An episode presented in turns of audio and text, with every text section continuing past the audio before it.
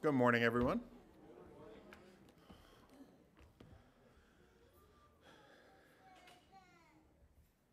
We are going to be uh, today in Acts chapter 10, if you want to begin the process of getting there. I feel like I began on a somber note. Good morning, everyone. It is good to be together.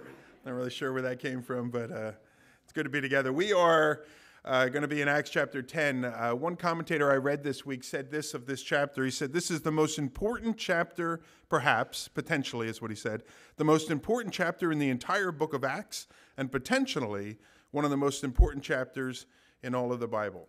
Well, how's that? For priming the pump a little bit. That's a statement. Father, we do pray, if indeed this is one of the most important chapters in uh, the book and maybe in the Bible, we pray that we would have hearts Lord, that are really ready today, especially to receive it then. And Lord, that you would use your word to minister, to draw us in. Lord, remarkably, every soul in this room in a different place right now. And so, Lord, we pray that you would minister, Lord, to each one of us by your Holy Spirit. And you'd bless your word as it goes forth. In Jesus' name, amen. Now, Acts chapter 10 is such an important chapter because it is the account or the story of the gospel going forth, not just amongst the Jews, but going forth amongst the Gentiles, and the vast majority of the world being Gentile. I think today it's estimated that 2% of the world's population is Jewish. And so 98% of the people in the world are not Jewish, and the gospel going forth essentially to those individuals is what we're going to be looking at and spending our time uh, this week uh, and in next week. The gospel going out to non Jewish people, that is, the Gentiles. Now, God had always worked among the non Jewish people. And you go and you study in your Bible and you look and you see people there like Rahab and you see people like Ruth and you, you see others whom God worked. Uh, today, Will, in his prayer, he mentioned the people of Nineveh and the way that God desired to call those people to repentance. And so God had always worked among non Jewish people in the past. But in those instances, when you look at a Ruth, you look at a Rahab, you look at folks like that, essentially the invitation was you can become a Jew too if you want to. That was essentially the invitation. So if you want to get right with God, you got to adopt Judaism and, and be right with God in that particular way. What we're going to see now, and what I imagine the majority of us have experienced, if we're a non Jew, we didn't adopt Judaism in order to become a Christian or become a Christian and adopt Judaism, but we continued to live with our general ethnic background of who we are, and Jesus Christ came in to sort of refine that and reform that. And that is because of what we see in this particular chapter here God's work in people's lives without them having to become a Jew. Now, we're going to pick up in uh, chapter 10. I mentioned to you the last time we were together, if you were with us, that chapter 10, uh, chapter 9 actually returns uh, us in Luke's, remember, Luke is the author of the book of Acts, and it returns his look at that man, Peter, in particular. And so the first half of the book is primarily looking at the working of God through this guy, Peter, pretty much. The Holy Spirit working through this guy, Peter. The latter half of the book is his work through that fellow by the name of Paul. Now, around chapter 7 or so, Peter looks at a guy named Philip. He looks at a guy named Stephen. He actually looks at Paul very briefly. But then he returns in chapters 9, 10, 11, and 12, and he really focuses attention on Peter again. And so here we are now in Acts chapter 10, and obviously Peter is going to play a very central role in this particular chapter of bringing the gospel to the Gentiles. I'll remind you of this verse. It's Matthew 16. I think we have it for the screen. Matthew 16 says this And I tell you, you are Peter. This is Jesus speaking. You are Peter, and on this rock I will build my church, and the gates of hell shall not prevail against it. I'll give you the keys of the kingdom of heaven. And whatever you build on earth shall be bound in heaven. Excuse me, whatever you bind on earth shall be bound in heaven, and whatever you loose on earth shall be loosed in heaven. Now, some of you may be immediately familiar, others perhaps not. That is in response to Jesus' question Who do people say that I am? And the disciples, it seems, kind of looked around at one another, and finally Peter said, The Christ. You're the Messiah. That's who we believe that you are, the Christ, the Messiah. And Jesus responds to him, He says, Peter, upon this rock, upon that statement of faith, I will build my church. And then he says to Peter, And I'm going to give you the keys to the kingdom. Now, people throughout history have interpreted that a variety of ways. There's a, there's a basic interpretation that has perhaps come out of the Catholic Church background, which says that this is where Jesus sort of passed church leadership on to Peter, or he would pass church leadership on to Peter. Peter would become the first pope. It's probably even where we get that general idea that when we die, we're going to go to the pearly gates and see whom? St. Peter. People say that. The Bible doesn't teach that, but that's just this general idea that is out there that we'll meet General Peter, or General, uh, the, the Apostle Peter, and he'll have the keys to the, you know, heaven and that kind of thing there. That wasn't what Jesus was getting at. What Jesus was getting at was two things essentially. Number one, Peter, that statement of faith is so significant. And then, secondly, this idea that Peter was going to be used by the Lord. Peter, the fisherman, Peter, kind of probably the bad mouthed guy. Peter, the guy that would deny the Lord. Peter, that was so impetuous. All these things about Peter, he would use Peter to proclaim the gospel on the day of Pentecost, and 3,000 Jews come to the faith.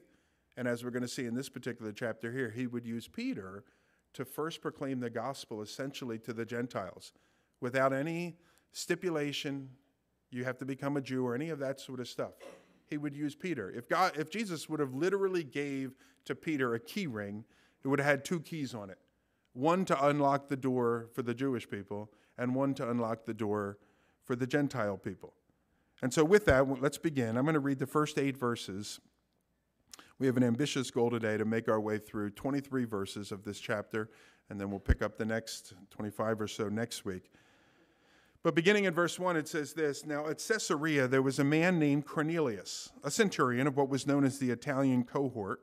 He was a devout man who feared God with all of his household, and he gave alms generously to the people, and he prayed continually to God. Now, about the ninth hour of the day, he saw clearly in a vision an angel of God come in and say to him, Cornelius. And he stared at him in terror and said, What is it, Lord? And he said to him, Your prayers and your alms have ascended as a memorial before God. Now send men to Joppa to bring one Simon, who is also known as Peter. He is lodging with one Simon, a tanner, whose house is by the sea. Now, when the angel who spoke to him had departed, he called two of his servants and a devout soldier from among those who attended him, and having related everything to them, he sent those men to Joppa.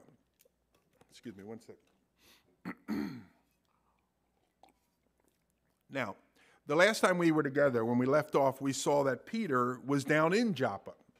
He was staying at the, in that town, a seaside town, uh, today on the outskirts of the city of Tel Aviv, if you're familiar with that. Uh, and he was staying there with a man by the name of Simon the tanner, Simon the leather worker, the man who produced leather products. As we begin chapter 10, you can see it there in the first verse. It says, Now at Caesarea, the city of Caesarea was located maybe 20, 30 miles north of the city of Joppa. It was also a city that was on the coast. Um, it was a Roman government city in that day. You recall that the Romans had taken over what sometimes is called Palestine, what sometimes is called Judea. That area of Israel, they had taken it over and they had sort of occupied it and they had a Roman provincial government that was there in Israel. Their headquarters, their capital, was here in Caesarea. Um, today we refer to this as Caesarea Maritima because there's a few different Caesareas that are in Israel. And we visit this particular Caesarea when we take our trips over to Israel. It's pretty much the first place we go. Uh, I imagine many of you uh, that have been there do not remember being there because you get off the airplane after 20 hours of flying and you tour there and you're asleep through the whole process. But it's a really great place uh, when you're there, I can imagine, uh, from what they tell us. Uh, but we slept through it. But it's a beautiful place, and it, when you go there, it has been completely unearthed. Uh, they have, you know, the, the stadium that used to be there and where Pilate's home used to be and all this. It's really amazing. You really get a sense of what a Roman city is from, from being right there in Caesarea Maritima. And this was sort of the headquarters of the Roman government. Pilate would have lived in this particular place here. It was a predominantly, as you can imagine, Roman city. Now, I bring this up because this is the sort of city a Jew wouldn't want to go to. This is the sort of city that was just sort of throwing salt into the wound of you've been taken over by us. And this is the city that God is going to call Peter to go to to talk to a particular fella. It tells us there in verse 1 that at that city there was a man named Cornelius. And then it gives us a little indication of his job. He was a centurion of what was known as the Italian cohort. Now, the Roman military was organized like many military uh, units are and things like that. And so you had sort of the military, which comprised everybody that was in it. You had that. And then it was broken down into sectors that were a little more manageable. The first was the legion. And a legion was consisted of about 6,000 men, 6,000 soldiers or of sorts uh, that were in it. Every legion was made up of what are called a cohort, and they were made up of 10 of those cohorts. And they were comprised of about 600 men. And each one of those cohorts was divided into a century made up of about, very smart, made up of about 100 men. And so the head of the cohort was probably called a centurion, because that was a century, excuse me, the head of the century was called a centurion. And that's what this particular fellow was. He was the centurion, his name is Cornelius, and he was the leader of about a hundred men, or a hundred men he would lead. Now, we find mention of centurions multiple times in the Bible. It's very interesting how they pop up a number of times in the Gospels, a number of times in the book of Acts. Uh, the other thing I think is interesting is every time that we see of or we read about a centurion, it's in a very positive light. Even though these are Romans, even though they were non Jews, even though they, they were the occupying force, when the account is written about that particular centurion, it's written about them in a very positive light. If the scriptures are trying to convey a message about the centurions, then clearly the message is that they're thought of very positively. They were seen as the backbone of the Roman army. They were the individuals that were most directly connected to the rank and file and then also connected to the officers and things like that. So they were the people where much of life, kind of much of military life, revolved around. And so the fact that Luke tells us that this man Cornelius was a centurion gives us some insight into this fella. He was a leader, he was a man of character. Now, Luke will go on and tell us some other things as well. Notice, he says, in addition to those things, just because he's a centurion, he tells us in verse 2 that he was a devout man who feared God. Now, the Jews actually had a name for that type of person. And by that, what I mean is a Gentile that loved the God of Israel and was sympathetic to and supportive of the Jewish people. What the Jewish people referred to that guy, obviously in their language, but translated into our language, as they called that person a God-fearer. And so here, Luke says he was a devout man who feared God. He's basically using that title. He was a God-fearer. Now, there was a difference between a God-fearer like Cornelius and a proselyte or a convert like Ruth or like Rahab, which we read about in the Old Testament. A, God, a God-fearer was one that was supportive of the Jewish faith, worshiped Jehovah, but they didn't go all the way to becoming a Jew by receiving the rite of circumcision or adopting sort of the customs and the practices and the diets of the Jews and things like that. And so they were a God-fearer, but they didn't go all the way over to full conversion to the Jewish faith. According to the Jews, God-fearers could actually come to the synagogue. They were allowed to attend the synagogue, but they had to sit all the way in the back. They weren't allowed to sort of be a part. So they were, they were kind of a part of Judaism, but they were still seen as outsiders to the Jewish people. They could be observers, but not full participants. In the eye of the Jewish people, they were delighted about these God-fearers. You're on the right track, but you're not there yet. You still got a little more to go. They hadn't yet fully, they were not yet fully embraced by the Jewish people. And therefore, since they weren't fully embraced by the Jewish people, it was considered improper for a good Jew to go into the home of a, of a God-fearer, to share a meal with a God-fearer, to come into close contact and fellowship with a God-fearer. They appreciated them, but they weren't fully sort of welcomed into the fold, if you will. All right, and so you have all that picture, very important to the rest of our story. And so Cornelius, well respected, centurion, God-fearer. Third thing that he tells us here is found uh, also in verse 2. Luke tells us that this man gave alms generously to the people. Now, specifically, that's the Jewish people. All right, an alm is a gift of charity. It's a financial gift of chari- charity. And so this fellow who came to rule over the Jews and make sure they stay in their place. You are we are occupying this nation and you are our servants. This man gave of himself for the needs of the Jewish people. That's saying something, isn't it? All right. And so he looked outside of himself to the needs of people that he shouldn't have really cared about, and he cared about them nonetheless. We learn that about this man, Cornelius. And lastly, we are told in verse 2 that Cornelius was a man that prayed continually to God. So, this is a guy that I think we could agree is truly seeking to know God and know God according to the light that he had already been given. So, we'll see later on. He doesn't have all the answers, he doesn't know everything exactly, but he's beginning to have the light kind of turn on He's kind of coming into that light, see things, understand things, and based on what he is seeing, he's moving forward in that direction, worshiping Jehovah and the like.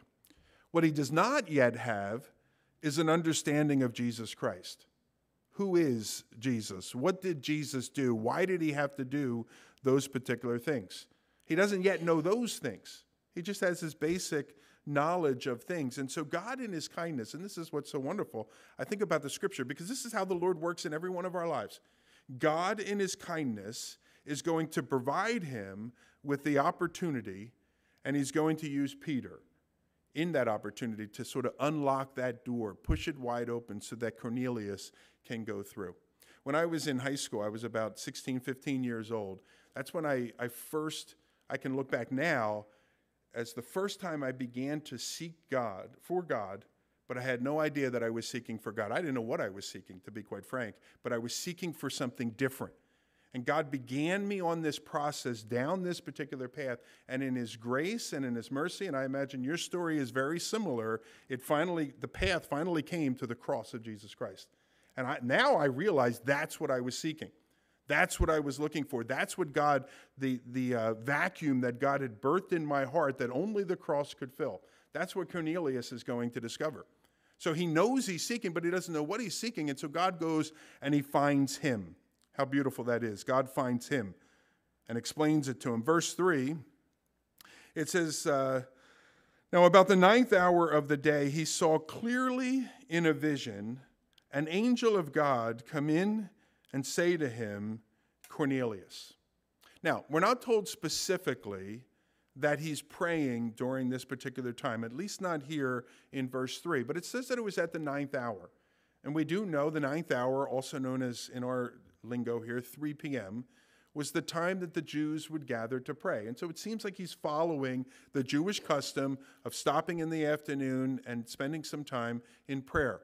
We also see, if you go down to verse 30 for a moment there, you'll notice when he's retelling the story, notice how he retells it. He says, Four days ago, about this hour, I was praying. All right, so we can conclude rightly that he was praying, and it was during that prayer that God gave to him a vision. And it says that he saw clearly in a vision an angel of God. And this is why I said earlier that God found him. It was during this late afternoon time of prayer that God found him and sent him an angel. And the angel would start the process of bringing Peter to, Cornelius so that Peter could explain to him the message of the gospel of Jesus Christ. According to the light that had been given to him, he didn't know that. He knew about Jehovah. He knew that his pagan gods were like false and foolish, but he didn't know yet who Jesus was, why Jesus did what he did, what Jesus even did. And so God brings him an angel and starts the process where Peter is going to explain those things to him. But before we get to that, look at verse 4. It says, Now Cornelius stared at the angel in terror. And he said, What is it, Lord?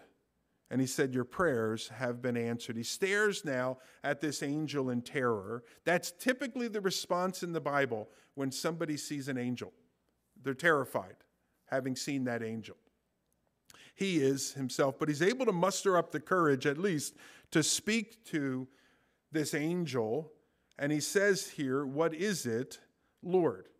Now, he thinks that the angel that's terrifying him is the Lord when in reality we know that it is an angel and the Lord refers to God. But this guy is just figuring these things out. Mistakenly, he calls the angel Lord. There's going to be a few times in our passage today where Cornelius is going to have either some practices or some thinking that need to be refined. Here, he calls the angel God. That's not correct. Later on, he falls down to worship Peter. That's obviously not correct. And so he's going to have some things refined in this particular process, but he calls the, the angel Lord. And the angel graciously, I think, just sort of said, Well, we'll put that aside. And, and, he said, Let me just get down to business of why I'm here. Remember, the word angel, I say remember because we've talked about it before. The word angel, it, it means messenger. And that's what he's there for, to deliver a message. And so he puts aside kind of the error of his thinking and he says, All right, I have a message for you. And the message is twofold. Number one, he says, Cornelius, all of your prayers where you cried out, I can imagine, to know God in a clearer way, you just didn't feel like you had a grasp of it and you wanted to have a grasp of it, all of those prayers have been heard. Your charitable deeds, your kindness toward God's people and toward others, has been seen. He says that there in verses 4 and 5. And then the second thing that he tells them to do is found down in verse 6, verse 5 and 6. He says, Send men to Joppa, the city, to fetch Simon, who was also called Peter.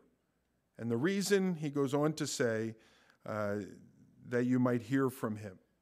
Hear from him what the Lord commanded. I say go on to say because that is later on down in verse 33. Go down there for a moment. This is again after Cornelius and Peter meet, retelling the story of what happened. And then Cornelius said this So I sent for you at once, and you've been kind enough to come. Now, therefore, we are all here to hear what it is you have to say to us. All right? And so uh, the command, going back to where we are in our passage, the command is uh, I've heard your prayer, I've seen your charitable deeds. Now send some men down to Joppa to fetch Simon to bring him up here that he might tell you what it is I want to tell you. Now, question why can't the angel just, why don't we just cut to the chase? Have the angel do it. Because that's not what the angels do. The angels aren't the ones that are preaching the gospel. We're the ones that are called to preach the gospel. I, I draw your attention to a, a, a, book that is recently out. It's called Dreams and Visions. Who wrote that, Robin? Do you remember that guy? Some guy. We met him in Israel, was actually, ironically. Um, but he's a Calvary guy, and he's doing, don't tell anybody, work in the Muslim nations over there, because it's illegal what he's doing, but um, Jesus told him to, so um, pray for him. And uh, he's talking about the way that God is going behind the closed nations, the Muslim nations, and revealing himself to them through these visions. But he's doing so in such a way where it's, you know, they're have, people are having a dream of a guy, you know, wearing jeans and that shirt and, and stuff like that, and he's taller and got this voice and all this kind of stuff. Uh, and then people go to the, uh, this is a bad story, I'm telling you, I'm trying my best here. But people go to the train station, there's the guy in my dream. And so they go up to the guy in the dream and they're like, I had a dream about you. Yeah, well, I had a dream about you. God told me to come here to tell you that Jesus Christ is Lord of all and he loves you. And Muslims are getting saved in that particular way. Similar story to what we're seeing here. Dreams and visions. We'll find out the name of the author. Golly. it's a fellow named Tom Doyle. Sweet guy. Yeah. Some of you may recall when we were in northern Israel, he was out on the veranda of this place we were having lunch and he was doing like a, a tour. He was doing a speech. And Robin kind of she got up like next to him and listened to the speech and she's like that guy's really good you know you should go out there and listen to this guy and we got talking and, and he's from a calvary in california and so on so anyway let's move on verse 7 now when the angel who spoke to him had departed he called two of his servants and a devout soldier from among those who attended him, and having related everything to them, he sent them to Joppa. I really appreciate this about Cornelius because God tells Cornelius what to do, and what does Cornelius do? He does it, and he does it right away. He doesn't think about, I wonder what God meant by that, and all this kind. He just does it. He goes for it, and so he gathers these two men, or three men actually, and sort of with this unquestioning obedience, he sends them there. He explains to them what's going on. Go down 30 miles to the city of Joppa, find this fellow Simon, and ask him if he'll come back to me. We pick up in verse 9, but before we do, notice what, how God is working. So God is working over here with Cornelius, and he's doing his work there. As we pick up in verse 9, what we see is God's working over here in Peter's heart. It's so amazing how the Lord can work in that way. And so that when these two come together, it's at the perfect time. Both of them have been prepared. Both of them are ready for God to do something. And so Cornelius over here, now Peter has to be prepared. Quite frankly, Peter is not ready to do what it is that God wants him to do. And God has to get him ready and is going to bring him through some things that are going to prepare him for the calling, which is a little bit down the road for him. Starting in verse 9, it says, Now the next day, as they were on their journey and approaching the city, Peter went up on the housetop about the sixth hour to pray. And he became hungry and he wanted something to eat. But while they were preparing it, he fell into a trance. He was really hungry and he saw the heavens opened and something like a great sheet descending, being let down by its four corners upon the earth. In it were all kinds of animals and reptiles and birds of the air, and there came a voice to him, saying, Rise, Peter, kill and eat. But Peter said, By no means, Lord. I've never eaten anything that is common or unclean. And the voice came to him again a second time What God has made clean, do not call common. And this happened three times, and then the thing, the sheet, was taken up at once into heaven. So, as I'm saying, Peter would need to be prepared. God is going to call him. We'll cut to the chase here. You probably read ahead anyhow. But God is going to call him to go into the home of a Gentile, a God-fearer, but still a Gentile. Remember, the Jews didn't go into the homes of Gentiles, whether they be God-fearers or not. They didn't eat meals with Gentiles, whether they be God-fearers or not. They didn't rub shoulders with those particular individuals. And yet, that's exactly what God is going to call Peter to do. Peter is not yet ready for that calling. And so, Peter, who still thinks like a typical Jew, even though he's a Christian now, still thinks like a, a, traditional Jew would have thought in that day and age, has to have his thinking refined. I think many of us that come to the faith have to have our thinking refined. There's a worldly way of thinking, a cultural way of thinking, a natural way of thinking, and then there's a biblical way of thinking. And a lot of us, we have to have our minds changed, our hearts changed, so we think more like how God thinks and less like how we naturally think. Here, Peter, God is going to change his thinking. And God has already begun this process of in Peter, as we've been looking at in our studies on Sunday mornings we saw back in chapter 7, chapter 8, where Peter was called to go to Samaria. Now remember, the Samaritans, they were half Jews, is how they were seen. Kind of Jews, they were kind of infused with the thinking of the invaders that had come in and the, and the periods of captivity and things like that. And so the Jewish people of Judea and Galilee didn't really like the Samaritans. We spent some time with that, we looked at that. And God called Peter to go to Samaria to confirm the work that he was already doing there in Samaria through Philip. And we saw that. And God is changing Peter's thinking. He's enlarging, he's opening his heart, he's opening his mind. You remember when they were going to go to uh, Jerusalem, the scripture said that they must needs pass through Samaria. That wasn't the reality typically. They would go all the way around Samaria because they didn't want anything to do with the Samaritan people. And yet, here, God is enlarging the thinking of Peter. And he goes and he sees that the Holy Spirit was poured out on the people of Samaria just as he was poured out on the Jewish people in Acts chapter 2. That was the first example of God changing Peter a bit. The second example is where we left off last week and where our passage kind of began today, and that's in the city of Joppa. Peter, once more, is being forced and face to face with the cultural norms of Judaism and putting those norms aside so that he can instead do what it is that God was calling him to do. Specifically, you recall he was in the home of a man by the name of Simon the tanner. Now, Simon's a Jew, just as Peter was a Jew. But Simon was an unclean Jew. And the reason why he was an unclean Jew is because of his job. He was a tanner. That is, he was a person who worked with skins or he worked with leather products or produced leather products. And that meant he had to work with dead animals all the time. And so he was always unclean. And I even gave you the kind of the extreme example. The rabbis of first century Judaism actually put in place an exception for a woman to get a divorce from a tanner because that tanner was unclean. She had an out in the marriage there. Was, she could get the marriage annulled, so to speak. We might use that terminology uh, in our society. So tanners were unclean. Simon Peter should not be in Simon the tanner's home if he's following the cultural norms of the day. And yet he is in that home. God is changing his thinking, he's refining his thinking. Things that would have been unthought of before, going with the Samaritans, no way. Living with a tanner, no way. But God is stretching him, he's changing him. Now, he's going to have to go actually spend some time, go into the home, eat with Gentiles. I mean, this is all the way on the other end of the spectrum here uh, of culturally inappropriate. God's really going to break down in Peter his prejudices that he brought to the equation. And God needs to do that. We need God to refine us, not just on our outside external behavior, but even the way we think about certain things and how we respond to certain people. For Peter, it involved the Gentiles.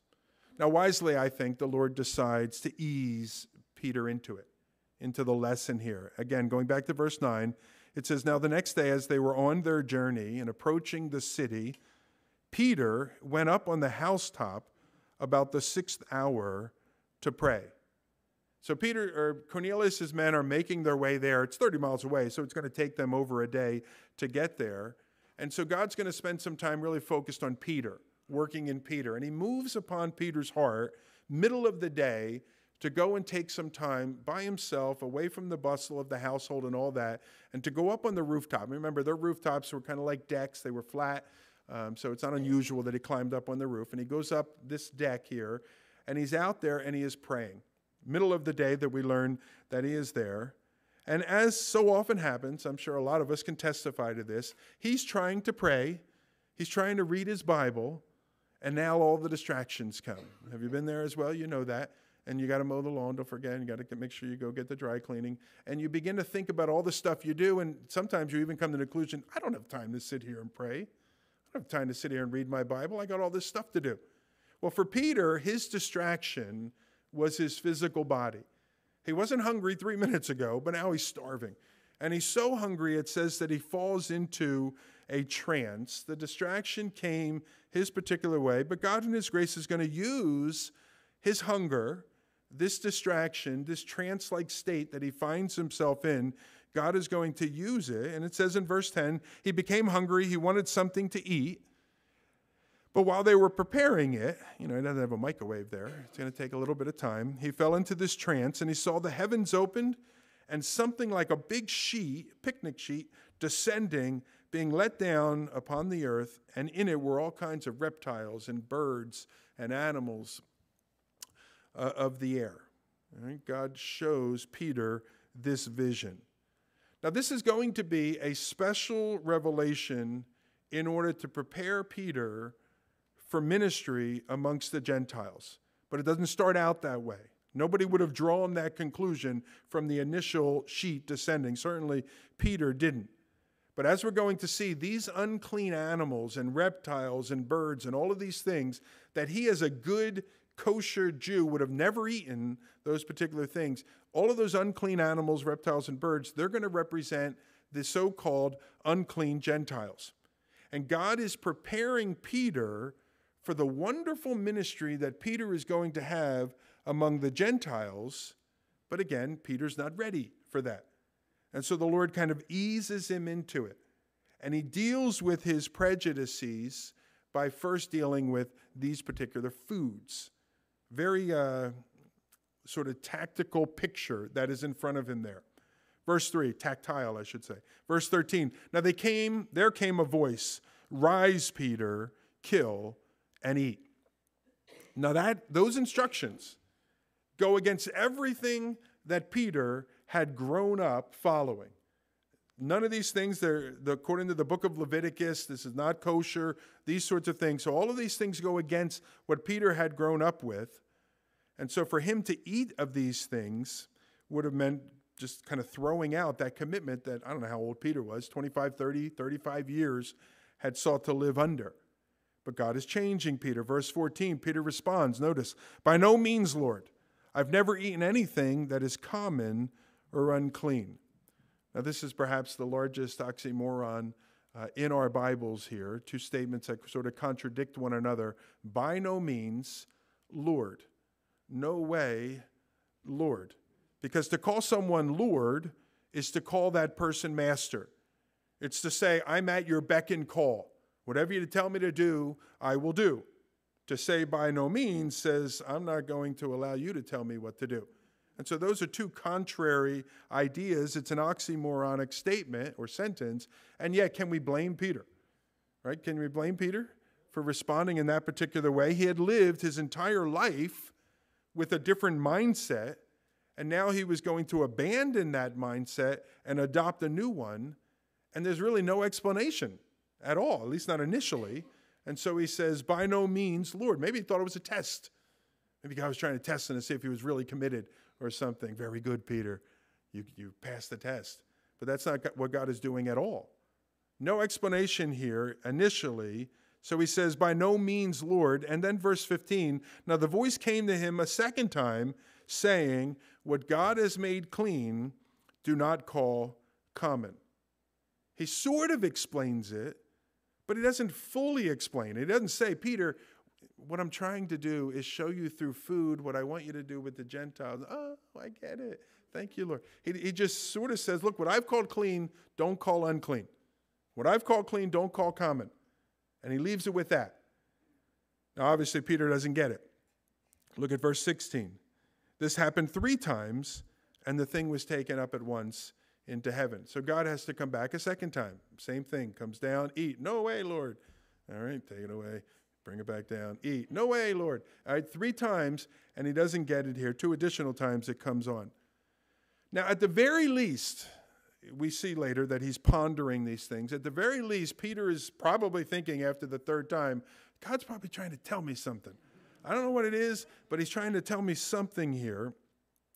And if that's what he's thinking, which I, I imagine he is, he's almost certainly thinking, I wonder why God's changing my food diet. Maybe he's thinking something like, I wonder what they're preparing downstairs. This will be different, you know, or whatever. And maybe that's what he thinks it's about. Well, I didn't know God cared so much about my lunch, you know, that he would give me a vision. And so he doesn't really understand. He doesn't fully know. And so the drama goes on. Look at verse 17. Now, while Peter was inwardly perplexed as to what the vision that he had seen might mean, behold, the men who were sent by Cornelius, having made inquiry for Simon's house, they stood at the gate. And they called out to ask whether Simon, who was called Peter, was lodging there. And while Peter was pondering the vision, the Spirit said to him, Behold, three men are looking for you. Rise, go, and go down and accompany them without hesitation, for I have sent them. And Peter went down to the men and he said, I am the one you're looking for. What's the reason for your coming? And they said, Cornelius, a centurion, an upright and God fearing man, who was well spoken of by the whole Jewish nation, was directed by a holy angel to send for you to come to his house and to hear what you have to say. And so he invited them in to be his guest. All right, pretty cool. So God gave him this vision. He repeated it for him on two more occasions, three total times. And yet, Peter, he still doesn't get it. And so, as it says there in the opening verse of that little section, he begins to ponder, he begins to think about it, really try and work it through. What could be God, what could God be trying to get at? And as he's doing that, remember, God's working here And God's working over here, over here with Cornelius, over here with Peter. As he's doing that, just as Peter's thinking about these things, God brings these people into Peter's life, so to speak. And uh, they arrive at the house. They, crawl, they call out whether there's a guy named Peter that is staying there. Uh, and uh, of course, um, Peter can hear that, and we, we see that here. Notice this about these three men. These are Gentiles. One of the men is a Roman soldier. Now, those Roman soldiers, they respect the Jews' line of thinking. And so they don't just go kind of kick the door down and say, Where's Peter? You know, and with the handcuffs or whatever, we're taking him with us. It, they call into the home Is there a man here? named Simon, who they call Peter. They respect the boundaries that the, gent, the, um, the Jews have here. It's a reminder to us of the relationship between the Jews and the Gentiles. Excuse me, is there a Simon here, a man that they call Peter? And Peter hears that. But even as he hears that, the Holy Spirit is still working in his heart, the goodness of God. Still working in his heart. And he says, Peter, go downstairs. There's three men that are looking for you. And when they come, I want you to go with them. So Peter hears his name being called. He hears what the Holy Spirit says. He goes down uh, the stairs, verse 21. And Peter went down to the men and he said, I'm the one you're looking for. What is the reason for your coming? Now, the Holy Spirit did not tell Peter that the three men that were downstairs that were looking for them were three Gentile men that were looking for him. Just that three men are downstairs looking for them. And so when Peter comes down those stairs, I don't know if there's a door or whatever, but when he opens the door, he sees two Gentile men and a third Gentile man that is a Roman soldier. Do you think that perhaps caught Peter a little off guard? Not what he was anticipating, not what he was expecting? Probably so. The Holy Spirit, though, simply said this go downstairs and go with these men without hesitation. I don't want you to think about what they're wearing and where they come from and who they are and what their background is and what your culture and custom says. I want you to just go with these men, whoever they might be. And Peter will eventually go on to do that. Still trying to figure this whole thing out. Still trying to work through this whole process of the unclean animals and eating the stuff I've never eaten before. And then now there are these three Gentile men that he was told to go with without hesitation. Now, in verse 21, in so many words, he said to them, how can I help you, gentlemen? All right, so you can go back and you look at verse 21 there. Uh, he says, I am the one you were looking for. What is the reason for your coming? We might say something like, How can I help you? And the three men, they launch into sort of their prepared speech. Starts in verse 22. They say, Cornelius, a centurion, an upright and God fearing man who is well spoken of by the whole Jewish nation, was directed by a holy angel to send for you to come to his house and to hear what it is that you have to say. Now, there's a lot of words there, kind of just get the chunk, the meat of those words. Come to the house of a Gentile soldier, is what they're saying. The Holy Spirit very specifically said, I want you to go with those men without hesitation. So Peter knows his instructions. When he got the vision, I'm not really sure what this is about. Let me think about this. I need to get it three times. There was some ambiguity. The Holy Spirit said, I want you to go with these men that are downstairs looking for you, and I want you to do so without hesitation. And so Peter is, that's his instructions go. And he says that you might share with us a word from God for us. Now, what a wonderful invitation. Wouldn't you like it if somebody came to your door and said, Could you come across the street? I have my whole family assembled. Would you explain to me the gospel, the good news? Some of Kevin, what? This is the best. You know, a lot of us be like, that'd be the greatest thing in the world. Some of us be a little nervous about that. Um, but Peter is like, you bet. This sounds great. I can't wait. All right. But it puts him face to face with his previous prejudices against the Gentile people. So we might look at it and say, that's fantastic, that's wonderful. Man, I'm so excited, and run across the street to go talk to those folks here. But Peter now has to wrestle. Oh, I've never been in the home of a Gentile, I've never been in the home of one of those people. And so he's got to factor that into this equation. But the Holy Spirit said, go without hesitation. I wonder if he's thinking, I try to put myself sometimes into their perspective and what are some thoughts that might be going through my mind. Could I go into the house of an unclean Gentile? I've never been into the house of an wait, unclean. That's a familiar word. That reminds me of the vision that I just had. That reminds me of what God impressed three times on me. Don't call cl- unclean what I have called clean. Don't call unclean what I have called clean. Don't call unclean what I have called clean. And Peter's saying, Well, I call them unclean. I guess I shouldn't call them unclean because God said to go with them without hesitation. And so that's what he does. Peter goes. Now, prior to that, he invites them in. I, I you know, they, we went this long way. Let's have lunch, and I'm starving. You know what I mean? So let's have lunch. So look at verse 23. And so he invited them in to be his guest. Don't call unclean what I have called clean. Gentlemen, why don't you come on in? And he invites them into the house. That's something a Jew would never do. He invites them into Simon the tanner's house. I'm sorry, he's like, what is going on here? He probably looked at Simon, and Simon said, It's okay. And he invites them into the home, and there they enjoy a meal together. They sup with one another. Peter breaks the traditions and customs of his people, but he does not violate God's word, both God's written word and God's spoken word to him through the Holy Spirit but he violates the traditions and customs of his people, of his particular day, in order that he might stay true to the word of God. And he invites these men in, they stay the evening, and then as we read in verse 23b, the next day he rose and he went away with them, and some of the brothers from Joppa accompanied him. And when we come back together next week, another cliffhanger, got to get you to come back to find out what happens. But when we come back together next week, we'll find out uh, what happens when they get to Caesarea. So make sure you come. Let's pray together. Father, we thank you for Peter. Lord, I think a lot of us can relate with a guy like Peter. So, where he came from, the mistakes that he made, the very public ones sometimes that a lot of people observe and remember. And yet, Lord, you use them even as you use us. Lord, you worked in his life. You challenged him not just about some external behaviors, but even the internal, which lead to those external behaviors. And God, you're gracious. You're refining us. You're causing us to be made more into the image of your Son. And sometimes, Lord, it's painful, but we know it's good. We know it needs to happen.